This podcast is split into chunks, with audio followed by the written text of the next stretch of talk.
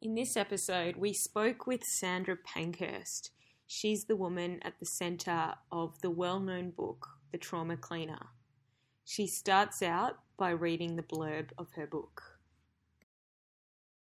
Before she was a trauma cleaner, Sandra Pankhurst was many things husband, father, drag queen, sex reassignment patient, sex worker, businesswoman, and a trophy wife. But as a little boy raised in violence and excluded from the family home, she just wanted to belong. Now she believes she deserves no less. I was a bit intimidated by that at first, but then my business brain came in and said it will sell like hotcakes. I'm Jason, And I'm Maddie. and this is Making Sense of Chaos. a podcast about death and dying, love, grief, and hope. On our show, we talk to all kinds of people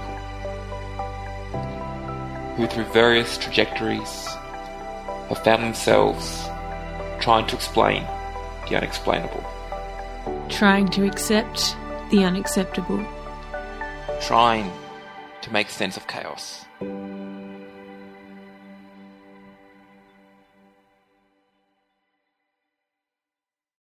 Jason, do you want to give the listeners some context about how we actually got in touch with Sandra in the first place? Well, yeah. So, um, bit of context before we get into the, to I suppose, the questions and the curiosity side is um, I'm the son of um, I'm the partner, the son. I'm the partner of Renee, and uh, Renee's mother is Kim, who was, I believe, one of the employees Yes. of, My business, yep. Yeah, and uh, she recently um, she called me and she, she was quite frantic, and she said that um, she saw you at the shops Yes. and um, she uh, she was also on our, our podcast previously, and she mentioned that you um, you know are doing podcasts in the past, and that um, our podcast and your story would be a good match, and um, you know you were lovely. We basically messaged each other and decided to meet you at your lovely place, and um, I think that uh, hearing you it sort of leaves us feeling, um, you know, quite overwhelmed in some sense. And I also make every podcast different. And I also to never be afraid, you know, because like I did this um, tour with Michelle Laurie, and um, we're at the St Kilda Town Hall. and um, anyhow, one of the questions I posed that no one ever asks is that, like, what was your first sexual experience? Or did you have the sex change? And um, Michelle asked the question, of course. And I said, fucking hideous. And she said, oh, so you're a real woman then? And I said, I think so. I said, every first experience is pretty damning. damning. And um, I said, because I had to use glass dilators to stretch myself to be enough to be uh, to be able to take a man because you've got to create that space inside you. And um, anyhow, I said, so you're thinking about forming yourself into a a um, a normal vagina and blah blah blah blah blah. When the time comes, is it going to be right? How are you going to feel and all this sort of stuff? Well, it took a little while. The first time was quite, you know, freaking, absolutely freaky. But it was a few years later before I had my first orgasmic experience, which shows me that, you know, we're really just a mechanos that we can be put together whatever way we want and we can experience whatever we want. So, yes, I have had um, orgasmic experiences, and which are quite amazing. But now at 70, I don't bother with sex at all. I'm too fucking old for it. And I don't have the energy or the, the breathing uh, ability to be able to have a good sexual life. So I'm quite happy just in myself. Do you know what I mean? So um, that answers the sexual question. We got that one out early. yeah. And, um, well, I guess sex and death is a big part of our podcast because they're very linked. Yes. And you started working at a funeral home at quite a young age. How did that come about? What What was the fascination and the draw for you to work in a place like that? For me, it was the chance to help people transition from grief to normality. And I looked at um, having a funeral was to me like running a play. And you had to get people to, and up there where they're all emotional and feeling part of the the service and feeling part of their life story and being able to be emotional that they could then get back on with their life because a lot of people can't um, reach the crescendo and then they, they fob and foil for the rest of their life they're up and down and they can't come to terms with it so i think the key for a good funeral director is to be able to get the emotion out in people and make them feel that they can release that emotion and get on It's with like their an life. orgasm in a way. Pardon? it's like an orgasm. It is really. Well, it's it's it's releasing all the pent up Yeah. um, anxiety or the, Yeah. the the regrets maybe that one might have Mm. in life, or with, with that because everyone really gets together for a funeral to um, show their support, their love, or whatever. But some people do have a guilty conscience. Mm. That, you know, and everyone that's dead is a fabulous person. Well, let me tell you, not everyone dead is a fabulous Did person. you ever see? Because I've often thought that too. That you you never see someone speak badly about their relative that has died. No. Did you ever see like a um, a speech that someone made where they actually did speak badly about the Never, person? never. And people wouldn't do it because it would be frowned upon. Yeah. It would be, um, you know, not acceptable in a Yeah. community standard. They might do that privately behind their back or whatever because they haven't got the guts to be a human. Yeah. Um, but most people Yeah. are fabulous people when they die. Yeah. But it's not true. It's not true. What were um, the common themes that you saw when people spoke about the dead person? Um, oh, they're- they're always very kind and they're very nice and they're a good citizen and they're, Yeah. it's the common shit. Yeah. You know, but reading over the common shit is not really. You can see in their eyes, you can see in their facial expression that they're holding back, you know? And like we used to have at one stage there, I worked in a very reputable funeral home, which I won't mention at the moment, but they had, we had this um, uh, celeb, um oh, the, what do you call this? Celebratory. Celebrate, yeah, the celebrant. Couldn't get my word out. Yeah. And um, he used to go and look at porn magazines and have a wank to give him the strength, the ceremony. And I think to myself, my God, Father, you're getting paid good money to have a wank and look at raunchy photos to give you the guts to go and talk about people. Uh. That's quite amazing. Was it boredom? Do you think he was bored of the? I think it used to give him. If I could get up and go or something. Hmm. I don't know why he did it, but that was his thing to be able to do that so he could go out and face everyone. Hmm. But it's bizarre. Bizarre, hmm. as far as I'm concerned. And then how did that lead on to the trauma cleaning? I mean, Oh, the the very- trauma cleaning, I could see the need that the police, fire brigade, and ambulance weren't going to do the clean-up. And that left a market there. But I was so up myself at the time that I didn't think that I would do such a thing. But out of adversity and losing the hardware store and losing our homes, our cars, and everything because we wanted to do the right thing, we had to start from scratch. And this is the only way I could do it. So we took the first job on. As I said, it was really challenging and it wasn't what I was used to.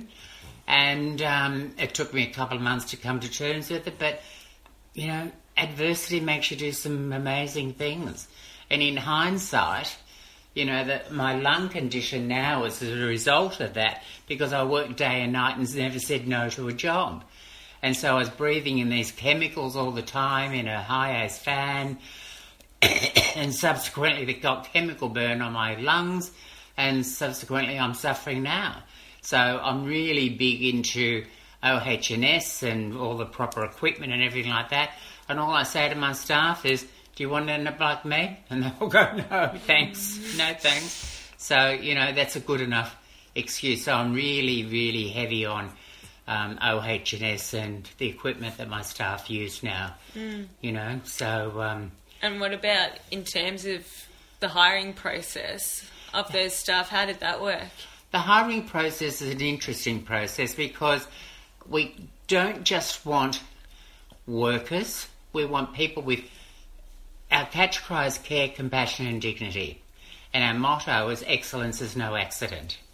And so we have to have people that have seen some struggles in their life so they can be compassionate and understanding and work with people on a an open book type relationship. And I constantly get remarked on how good my staff are, and I go, "Yeah, I know, I know, I'm blessed. Yeah. I'm blessed to have my staff are because they're very, very good with the clients because they've been through troubles of their own. So having people from the school of hard knocks makes life in my business better. And so, you know, I'm very blessed in that respect. Maybe, um, Sandra, to give our listeners a bit of um, a picture of what it actually looks like when you're on a job, can you describe the atmosphere? Um, uh, you know, are, are your workers talking to each other? The smell, the sights. What's what's a bit? Are we talking about a trauma? Are we talking about um, squalor or hoarding? Um, what are we talking about? I think I'm, I'm quite interested in a suicide or quite a. Um, I'm an ex police officer, so um, a, a trauma, a, a murder, a homicide, something that's quite Well, gruesome. all right, I'll give you an example of one particular job that we did because I'm not really allowed to talk about this because we work for the Department of Justice. but we had a job in the country where a gentleman had shot his wife and then shot himself. And the kids were terribly distressed, terribly distressed, and they wanted to go into the house and um, see where it had happened and all this. And I said, no, no, no, no, can't possibly, can't possibly. Why, why, why? It's our right to see our, where our parents died, you know, blah, blah, blah. I said, yeah, tell me a story. I said, um, did your parents love you? Oh, yes, and we love them. We, we love them like there's no tomorrow, you know, blah, blah, blah. I said, well, then tell me, how would you feel? How do you think they would feel knowing this is a murder suicide? Of how you would feel seeing this now, knowing how much they loved you? Ah, oh, they would hate it, they'd hate it. I said, there's my point exactly. I said, they want you to have good memories of them, not bad memories. I said, look, I can show you the place where they died, but I'm going to go to your linen press and I'm going to get linen and put all over the scene. I'm going to have a staff member on every corner holding it down. I said, if you dare lift those sheets, I said, I'll have you thrown out of the house immediately. Mm. Because it's my job to make sure that you leave here in a better condition than what you come mm. in.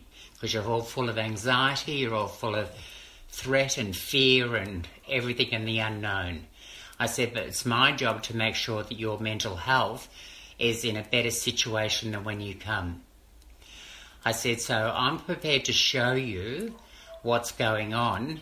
I said, but I'm not prepared to damage you in any shape or form. So if you can abide by those rules, I'll take you in and show you where your parents died. And they said, okay, okay.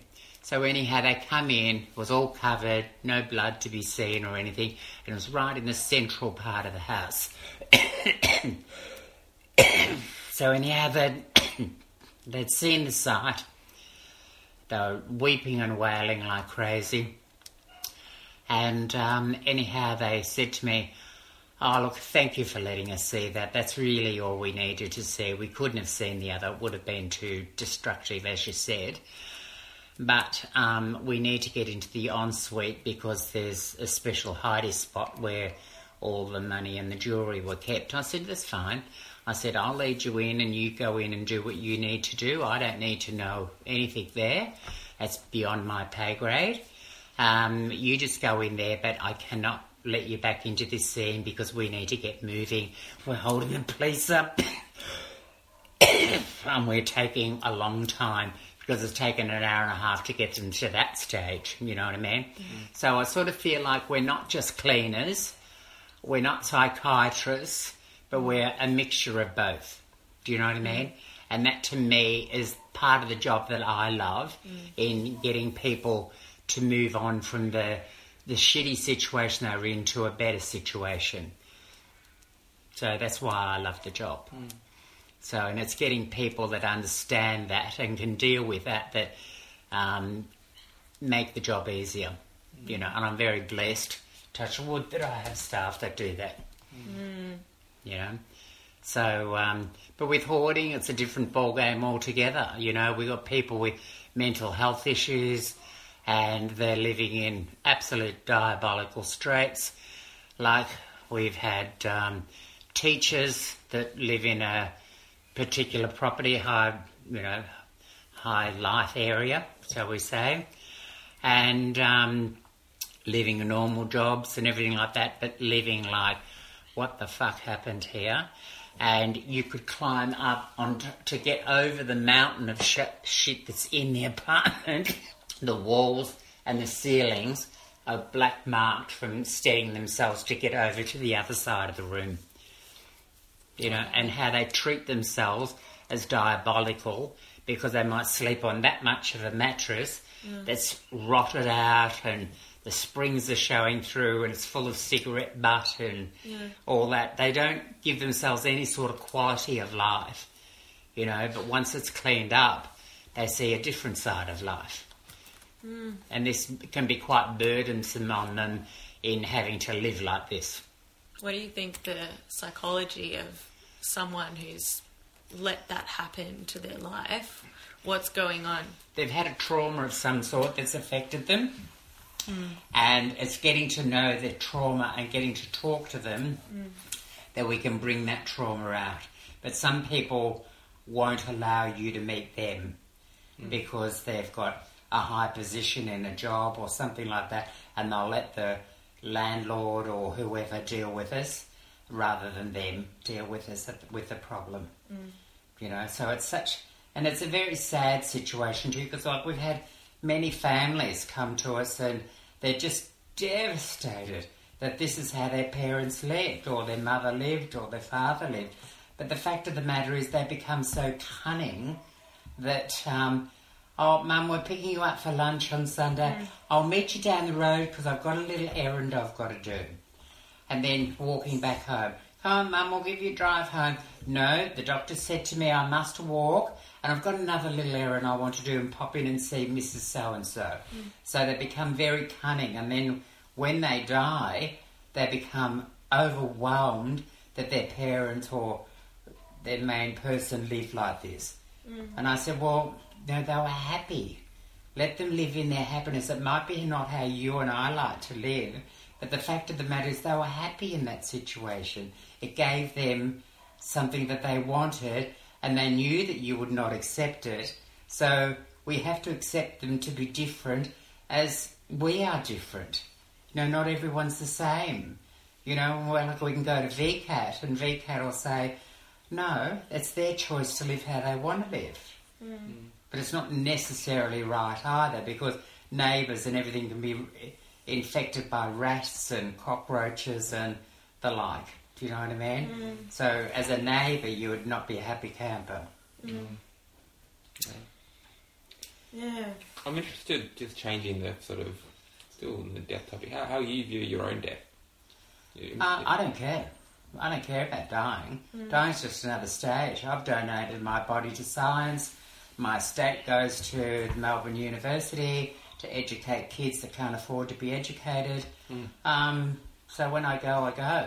But I've still got lots to do. I don't want to go just yet. So I'm always striving to live.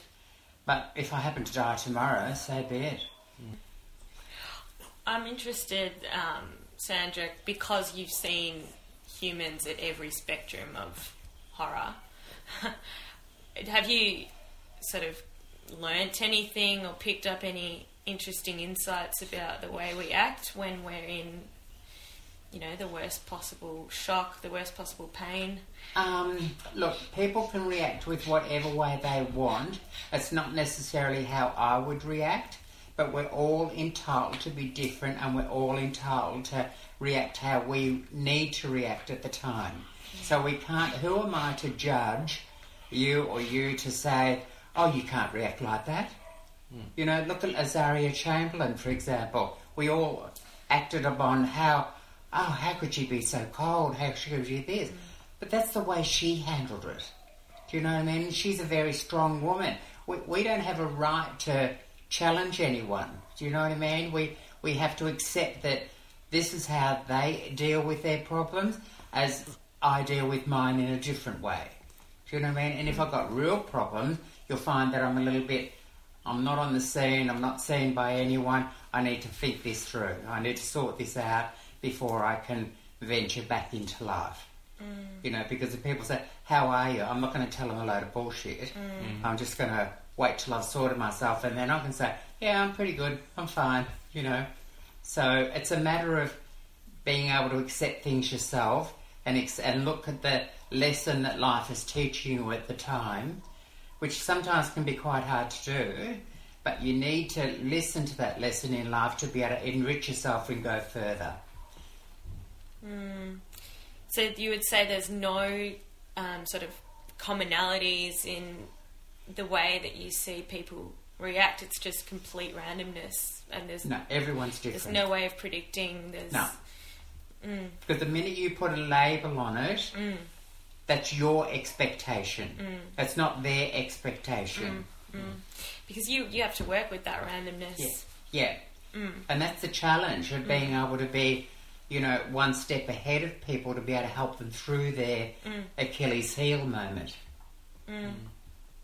Mm. So it's not for me to judge, it's not for me to say, it's for me to help them through. That's where I, as a human being, feel I'm best. Do you ever feel you can't do that? Pardon? Do you ever feel you can't do that? No, I never say no. What is helping them through that though?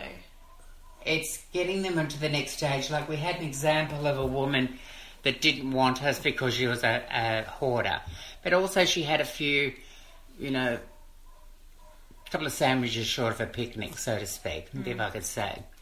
And she had um, an incident happen where she'd had a sewage overflow and the place had flooded, and then she had more sewage overflows.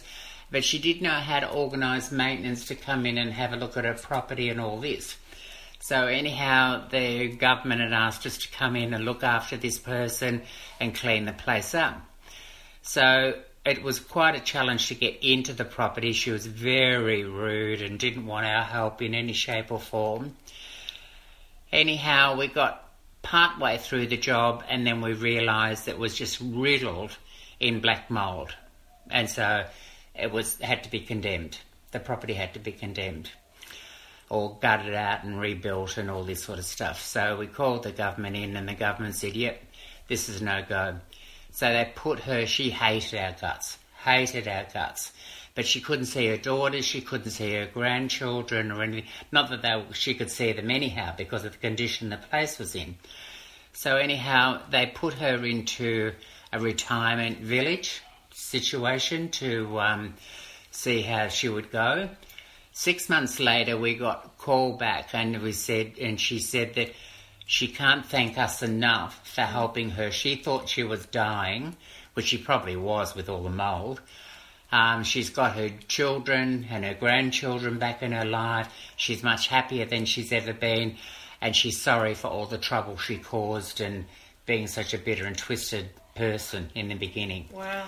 So, you know, like some people don't want the help, but in hindsight, they can see that it's the best thing that's ever happened to them. Mm. So it's look, looking at your incidences in life and realizing what you can learn from and what you can't learn from. You know, I'm pretty fucking lucky. I'm very lucky. You know, I've had lots of challenges in life, but the challenges have made me the good person I am now.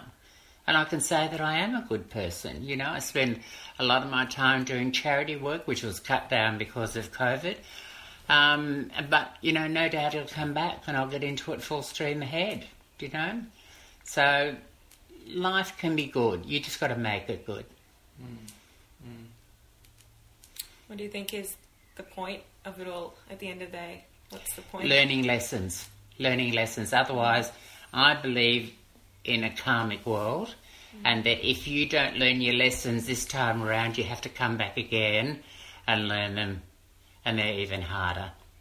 So learning your lessons this time around will give you peace and harmony to move on to the next plane and not have to learn more lessons. You think you've learnt your lessons? I hope so, because at the moment I feel like I've run over 50 million fucking Chinamen. Because I had one hell of a lot to deal with, you know.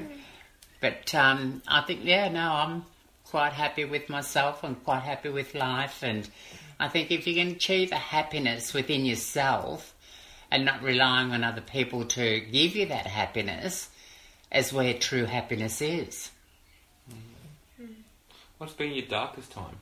Have you, Pardon? What's been your darkest time? The darkest time probably would be uh, when I couldn't get a job just before I got the funeral director's job.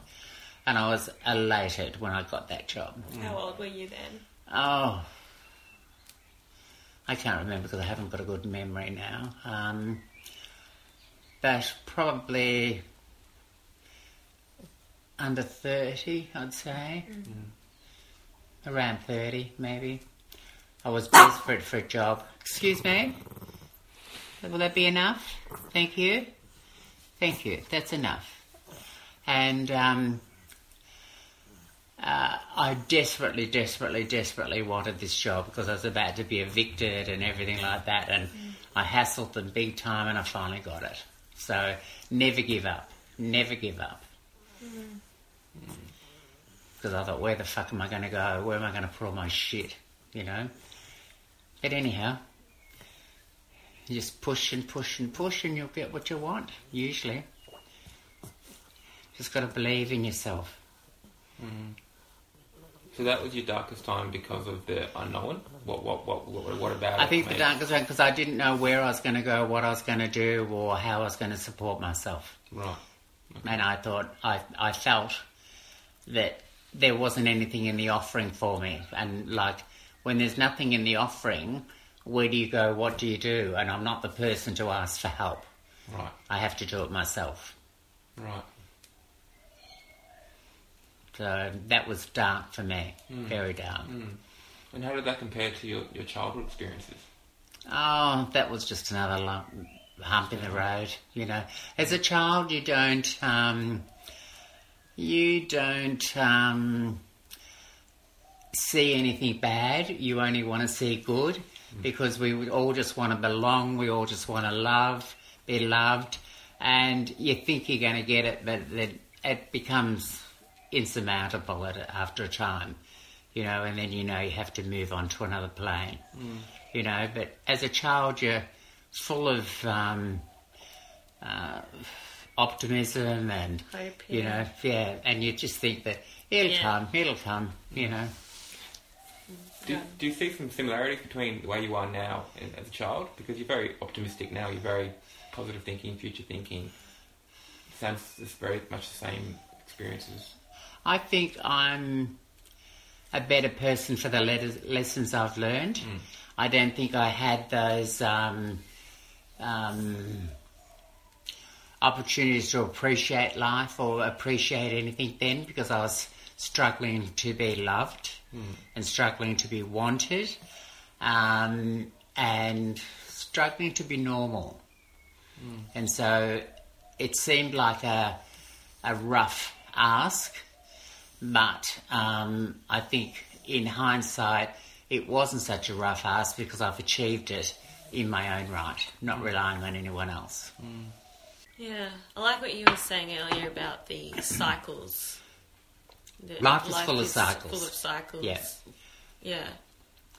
You'll have a bad Yeah. experience, you'll have a good experience. Yeah. It just goes on. Nothing lasts forever. And if you keep that in mind, that this is only temporary, you can handle anything. Yeah. Yeah. I guess the the trouble is for people to actually understand that that it is only temporary. This is why we need to get the word out and talk to people Yeah. and realise that, you know, y- yes, something might happen. This is where the young kids today worry me because they don't come to the school of hard knocks. They don't have everyone wins a prize. Uh, Everyone. Oh, this is STC Services. oh, you get get it. Yeah. Good afternoon, STC Services. Sandra speaking. So here Sandra gets a call from her trauma cleaning business, STC Services. Um, we cut the call out for confidentiality. Just like that. Job done. So, um, yeah. So there you go. Now, How many of them did you get a day at the moment? Oh, it depends. They're up and down like a bride's nighty. You know, it depends on who.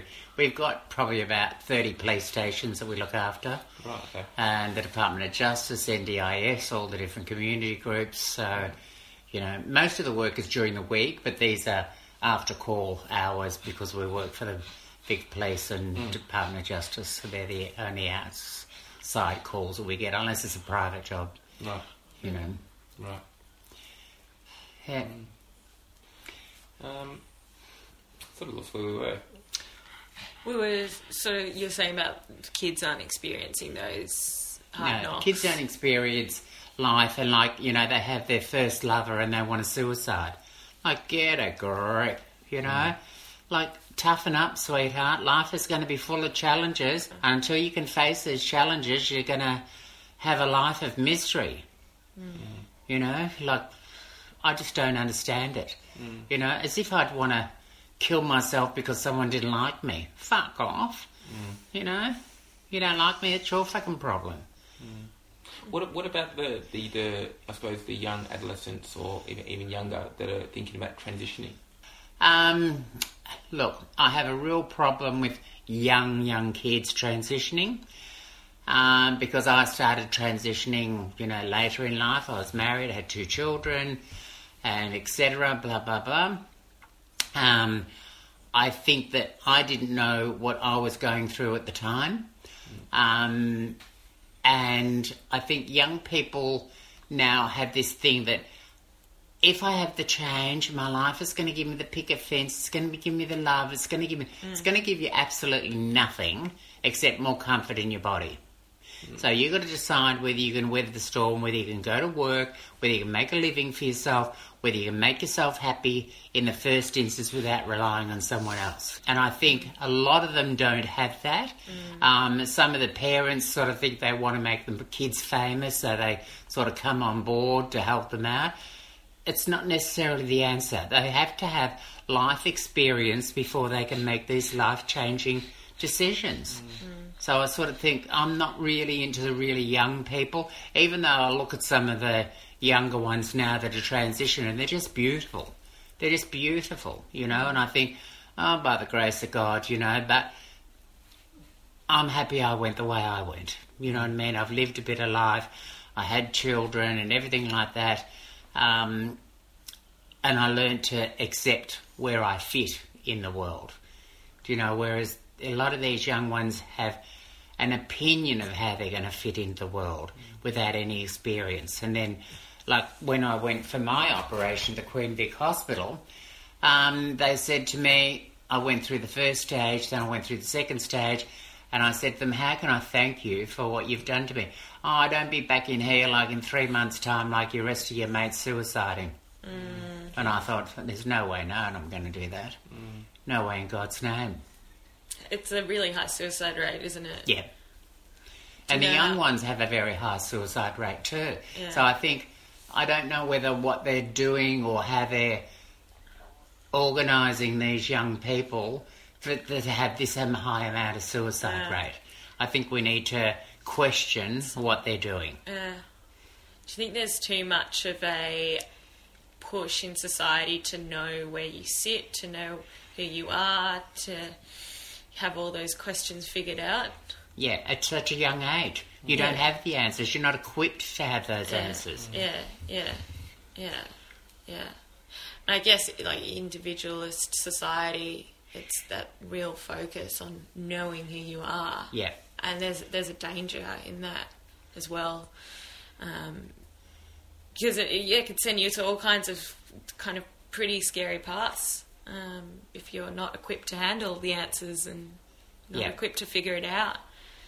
It leaves you exposed, doesn't it? When things do really hit the fan.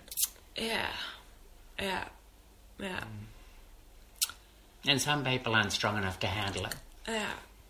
Did you have any more questions before we finish up, Jace? Um, not at this stage.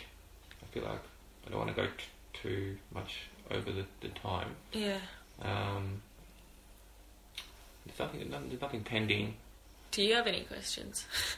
Do you have anything you want to No. tell listeners and you know keeping it a lot of the audience is uh, police members psychologists people who work in mental health is there anything you want to put out there Um, no, but if they have any questions, they're more than welcome to contact me on sandra.p at stcservices.com.au and I'll try and give them an answer or um, they're welcome to meet up with me and have a talk through things or whatever at any stage.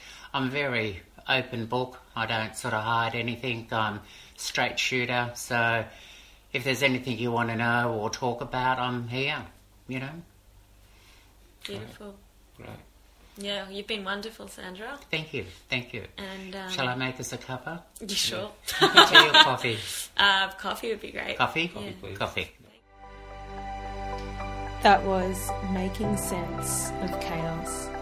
A podcast about death, dying, love, grief, and hope. Thank you for listening, and we'll see you next time.